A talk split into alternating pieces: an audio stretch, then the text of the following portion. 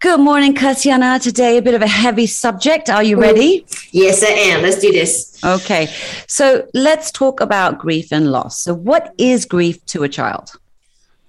Uh, I think that grief and death is probably the most complicated thing to explain to a child.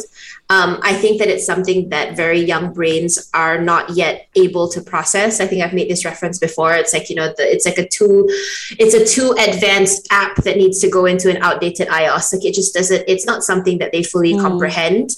Um, so I think that it is it is very very difficult to explain and therefore very difficult to predict so there are some children who almost don't register it right so when there's a when there's a death in the family they kind of don't really respond the way that we would expect they, they kind of almost accept it a lot easier wait they, they accept the stages. death part though they kind of yeah they kind of they're able to kind of go like oh it's like they've gone on vacation you know? So oh, they kind of like they're able to kind of brush it off whereas you see all the adults kind of processing what this implies. Um, there are some cases where kids don't really react the same way. They almost seem um, very very accepting of it. Um, and then it kind of comes out later on when they don't understand that these these individuals are not coming back. Um, so it's very difficult to predict how a child is going to react. Uh, even if you explain it as best as you can, they might not fully understand what you're trying to say because again, language and comprehension might be an know might be a barrier if you're dealing with younger children, right? Um, and so I think that it is a very very difficult concept, and very likely that those who are still around will need to kind of revisit the issue over and over again at some point uh, as they as they age. But yeah, is that because we live live in a society where it's too hunky dory, where it's just you know, like I'm sorry to bring this up, but would a kid in a war torn country understand grief a lot more compared to us? Well, well, there is a bit of research actually that came out where they studied the prevalence of. Um, not to say grief, but more just like depression in um, in the refugee community and kids who had left war torn countries, and they actually found that the prevalence rate is lower than mm. developed countries, right? Or kids who had never experienced. And I think it goes back to the whole resiliency argument mm. um, because loss is such a common concept. Um, I think that possibly once, I mean, like with anything, the more you expose yourself to it, the more desensitized you become. Right, right. But I think that, you know, in, you know, the first time it happens or the first few times it happens, it really does shake children to their core. I mean, it, it shakes us to our core, right? And we have kids who don't really fully understand that, especially when the person who's passed on is someone very close to them. Um, so it is something that is that is um, really difficult for them to to comprehend.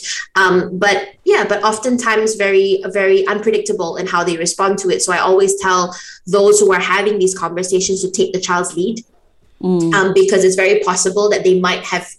They're like, okay, you know they might kind of be okay with how they're handling it and if mm-hmm. we are grieving in a more severe form we go no you know you don't understand and we kind of like push that sadness onto them because right. we're expecting sadness mm-hmm. um and so i usually say take the child's lead you know and they might kind of actually just be okay yeah they might just be okay so i actually have a story about this family so it wasn't really a child it was but it was um, the child in question um, was on the autism spectrum mm-hmm. so emotional development was a bit behind, right, for his mm-hmm. age. Um, and mom had been been ill with cancer for a few years, and the family was very concerned about how to bring up the topic. Um, and so, unfortunately, when it got to sort of the the end stages, and the doctors had brought the family in, everybody was just so concerned about how he would take it because he was very close to, to his mom. Um, and he was he took it so calmly, and he basically just looked to the family and said, you know, mom's going to sleep now, you know, and he's and he just kind of processed it as mom's going to sleep, she's not going to be in pain. He didn't really respond to that in the same way that everybody else was responding to it. And so I told the family, let him lead, right? Let him kind of, if he yeah. comes to you with questions, deal with it as it comes. Because the worst thing you can do right now is to tell him he needs to be upset, that he needs right. to be processing this in the same way. Um, so yeah so it's very very hard to predict how they're going to react mm.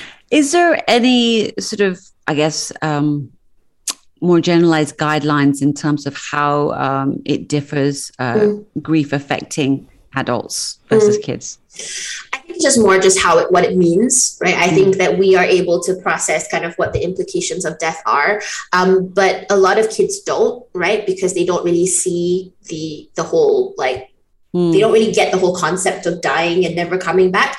Um, so I think those implications are the bit that's the hardest because I've seen, I've had conversations with kids who just don't understand why they're not coming back and why they can't go see these people because they look at it like a vacation. Right. right. They look at it as, you know, you're kind of leaving and you're not, and, uh, you know, but we can see you later, that kind of thing uh, with a lot of the little ones.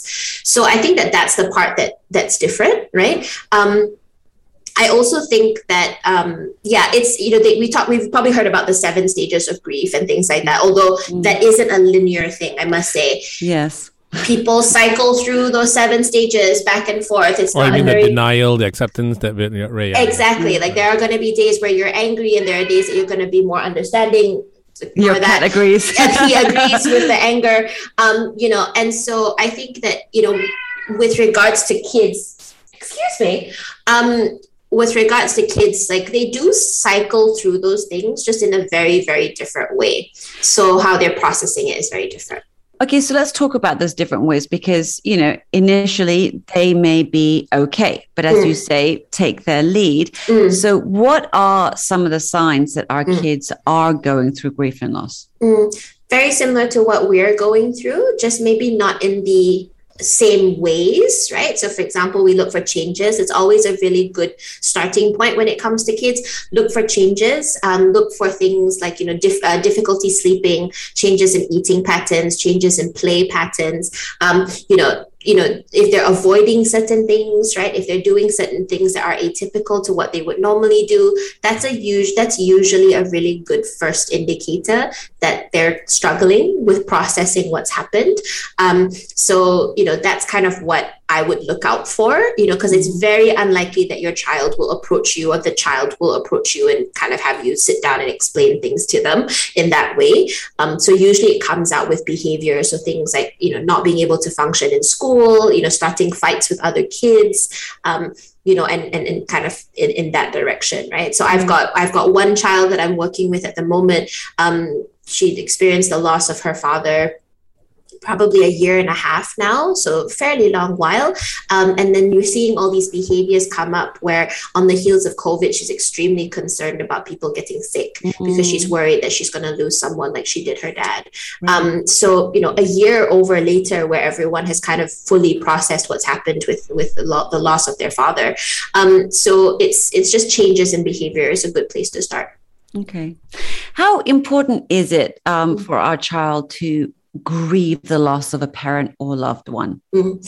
I think it's all important. I mean, for us and for our kids to be able to process grief, um, but in our own ways, right? Mm-hmm. Um, some kids would, I think the worst thing you can do is to tell a child that they can't right? They shouldn't right. be sad. Mm-hmm. I, that's something I've actually heard some some adults use in front of kids is that they shouldn't they think cry. it's kind right don't, don't cry it'll be okay kind of yeah yeah i've actually had some i've actually heard some people say like um, you know don't cry for uh, for the person who's gone because if you cry it makes them cry right oh. or if you oh. cry it's bad for them right. so I, I can understand sort of how that came about. But I think that what it does is that it encourages children to feel like they can't really embrace their emotions and that they mm-hmm. shouldn't, mm-hmm. and that feeling sad is bad. Mm. That there's something wrong with them that they should not feel sad um, because obviously if we're the adults and you know caring for them we're not necessarily going to be portraying that grief um, yeah so if we're communicating to them that they can't, I think that's the worst thing you can do, right? Mm-hmm. Um, so I feel it's super important for you to be able to set the tone for kids that they're allowed to feel whatever they feel, that crying is fine, um, that, you know, having days where you want to honor them is fine. You know, you kind of have to set that tone mm. with your kids. Is is there a point when you uh, should be concerned mm. if they, you know, you think that they're not processing it or not going yeah. through grief in their own way? Um, I think that when they when they talk about the person in the present, right? Because I've seen cases of that where they kind of seem okay, but then they really do feel like these people have gone on a vacation and they talk about like, oh, when so and so comes back, right? So when you see kind of this this pattern that they haven't fully comprehended the implications of this of the loss, um, that's probably where we have to keep an eye out and maybe find a way to address the issue soon, because they have it means that they haven't fully comprehended that this is a permanent situation, because um, that can make things very difficult for them as they get older. Um, the other thing also is, yeah, if you're starting to see a lot of behavioral issues, that's really common, especially in teenagers, um, where you will start seeing a lot of, um, of you know, I've had cases where my clients are constantly getting into trouble at school. They're mm-hmm. picking fights with people because they don't, they, they want to get that emotion out, they don't know how. And right. so they start altercations and they become Lashing very combative. Basically. Yes, they lash out in order to find an avenue to cope with that.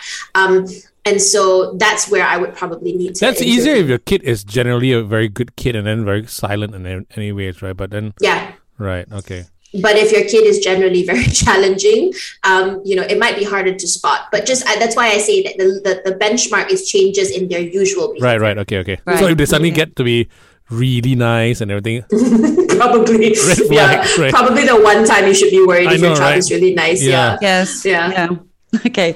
Um, let's talk about the effect of grief on the mental health uh, or, or, emotional development of our child. Mm. Grief is bad for everyone, right? Um, if you Wait, don't, do you say grief is bad? Is bad. I mean, grief. The impact of grief, right, right, is okay. bad for everyone, right? I think if you don't, um, if you don't grieve appropriately, the risk of you developing, um, you know, more severe or more serious mental health issues is is across the board, right? Um, but I think with children, and we, if we look at grief being sort of an extension of trauma because you have lost someone mm-hmm. um, and trauma does change the circuitry of the brain it does change the way that our brain kind of builds certain connections um, and so you know but it happens to it happens to adults as well but i think just because the child brain doing all this growing and all this you know sort of unutilized neurons doing all its things mm-hmm. i think the impact of trauma um, on children is is pretty significant um, I would say even probably more significant than it is on the on the adult that's going through it. Mm. Um, so I think that when you don't address trauma, right, when you don't give children a healthy way to cope, when you're not making it something that they can communicate about and work through, then the impact of it could be lasting, and you'd see maybe issues with regard to bonding in the future. They might be too afraid to develop healthy relationships out of fear of being abandoned via death right you might see people become like like my client overly concerned about um, other people's health other their own health out of fear of that being an issue um, mm-hmm. I've seen some kids who were terrified of their family members getting into a car or a plane because that was how they lost someone. So, you know, this is something that could impact how they view the rest of their life. Right. right? So, so it's important, like with any trauma, to kind of get mm. that addressed. It's almost like PTSD in a way. It is very much so, very much so, especially if it's someone that's very close to you, because it is PTSD. You're losing someone who is a central figure in your life or a big part of your life. Um, you off, you know, if you've got no warning, right, it's even worse. So I think that it's something that is really damaging on kids if we don't, um, if we don't allow them to work through it. If we practice this way of don't speak about it, just get over it. This is the way of the world. This is the way life is, and we mm-hmm. kind of put them into that box. Um, it, it could really have some damaging side effects. Yeah. So the people who are like they don't know how to grieve in adulthood. Probably yeah. they didn't something happened in their childhood that something happened to them, they didn't know how to grieve then, and they just carried on all the way till adulthood. It, and it won't just be grief, right? If we're setting the tone that like the, the grief is, you know, the loss of a loved one is the most devastating thing that you can experience in your lifetime. And if you're not being given the opportunity to process that, how much permission are you going to give yourself to process the little things? Mm right? So just breakups and disappointment and losing a job and things like that, which might not on the scale of trauma, if we're going to be doing that, might not be as severe. But if you're saying that the uh, the worst possible thing that could happen, losing someone in your family, you're not allowed to process or you're not allowed to cope with in the healthy way, you're not going to give yourself permission to right. do the rest. Okay. You know, so it right. sets a tone. Yeah. Right. Wow. Okay, uh, stop examining self, Ash, and move on. Um, Are you doing that as well? Yeah, me too. Yeah, yeah. yeah. Um, I saw your face and I went, "Oh yeah, gulp." Um, Kachana, in your experience, you know, um, at what age is appropriate to start discussing mm. death with our mm. children? Mm. I think, you know, it, it, depends on the situation, right? So if you're, I would say, you know, reserve it till the child is old enough to kind of understand these complex conversations i would say probably like primary years and above right mm-hmm. um, but generally families don't address it unless they have to so if someone is taken very ill um, or there has been a death in the family that's usually where these conversations start right. um, i know that there was a lot of conversations um, about death around the time when there's been like major tragedies so like you know you know plane crashes and you know mm-hmm. all these major incidences that's where parents have used that opportunity to kind of talk about death because it's something that's a topic that's being discussed um, mm-hmm. but oftentimes that's usually when it happens so i would say kind of you know if you're if you're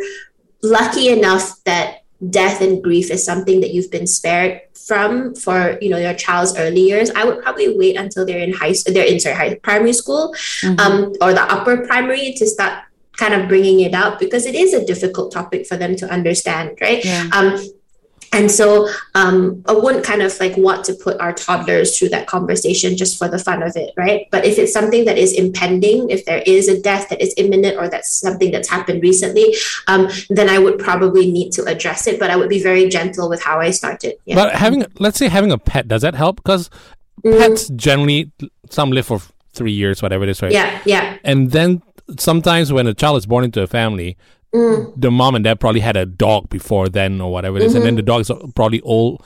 Is that a good way to kind of? I, I have seen parents do that. I have seen parents say that they want to get pets so that the kids can be taught yeah. the concept of grief. Uh, yeah. uh, and death in general, I, I, suppose. Death in general. I I, mm. I don't want to say that it is a that it is a a, a, gentler way of talking about grief because I, as somebody who's lost pets, it's like losing yes. a family member. Yeah, it is. It's brutal. It's heartbreaking. It's brutal. Yeah. It's yeah. the same level, right? Mm, so, yeah. I mean, yeah, I think that if you have a pet, that could be a way to kind of start the conversation.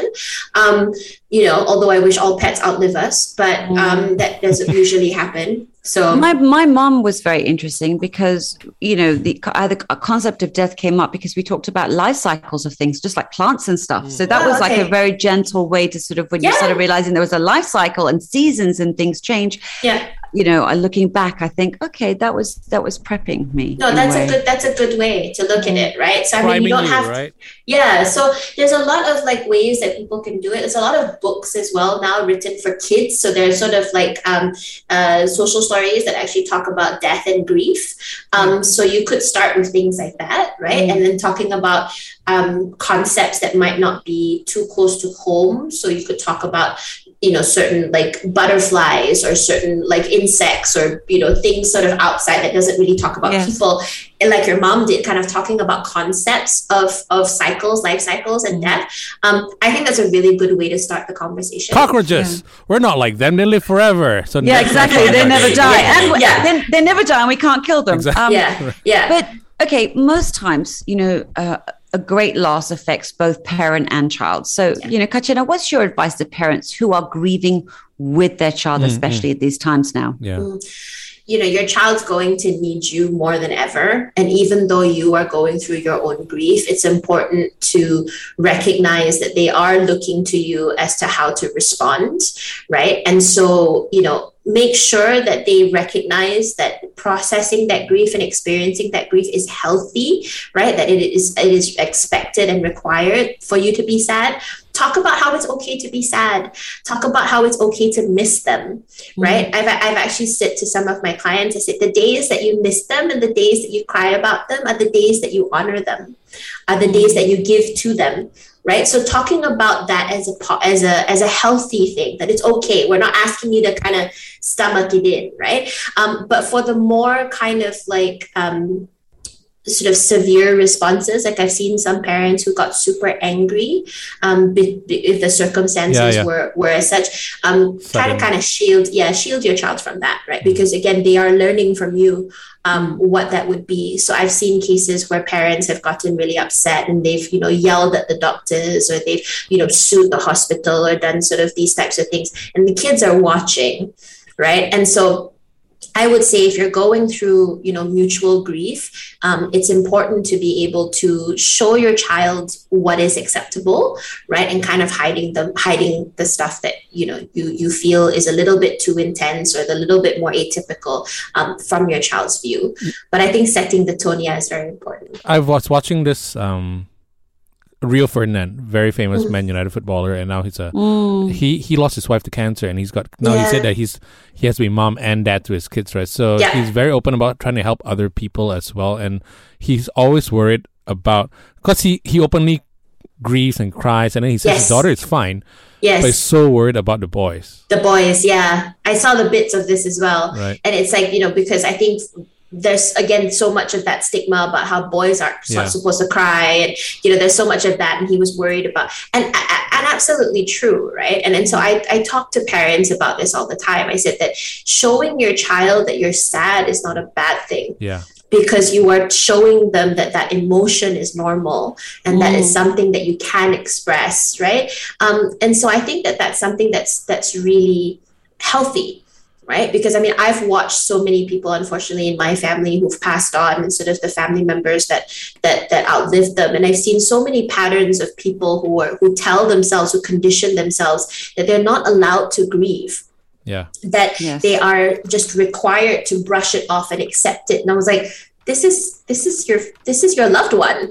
You are going to grieve even if you feel like on paper you shouldn't you know whether you, you like it or not yeah whether you like it or not you know. Yeah. um, and it's something that you should you know experience. And i've seen so much of that resistance to grief which i feel is so unhealthy because not just for yourself but also just to what type of messaging you're communicating to the children around you. Mm. so i say that grief is a process. There is no timeline. There is no expectation that you're supposed to get over something in a particular time frame you get to it when you get to it. But i think that you need to be able to give yourself and your loved ones the permission to go through the stages and to go through the emotions um, with the with the hope that you come out on the other side you know feeling a lot less every day feeling a lot a lot less uh, burdened by that grief. Um, because i think just restricting it makes it a lot worse for you and for your kids. I think my mom who's going through it right now i think she said it very well. Mm. She said missing your dad. Because mm. grief is love. Yeah. If you don't feel it yeah. it's fine. But if you do feel it also it doesn't mean you you you love them less or love them more. It's just it's just grief. But grief yeah. is love anyway right? Yeah. And you know what? I mean i think that that's something that we yeah we, we should say more often. We should show mm. people that it's actually a positive. Like i got married on my grandparents anniversary Wow. And so we share the same anniversary. And so I grew up with my grandparents. I'm extremely close to them. And my grandfather is still around, but my grandma passed away um, the day that I submitted my thesis. So it's, you know, wow. 2010.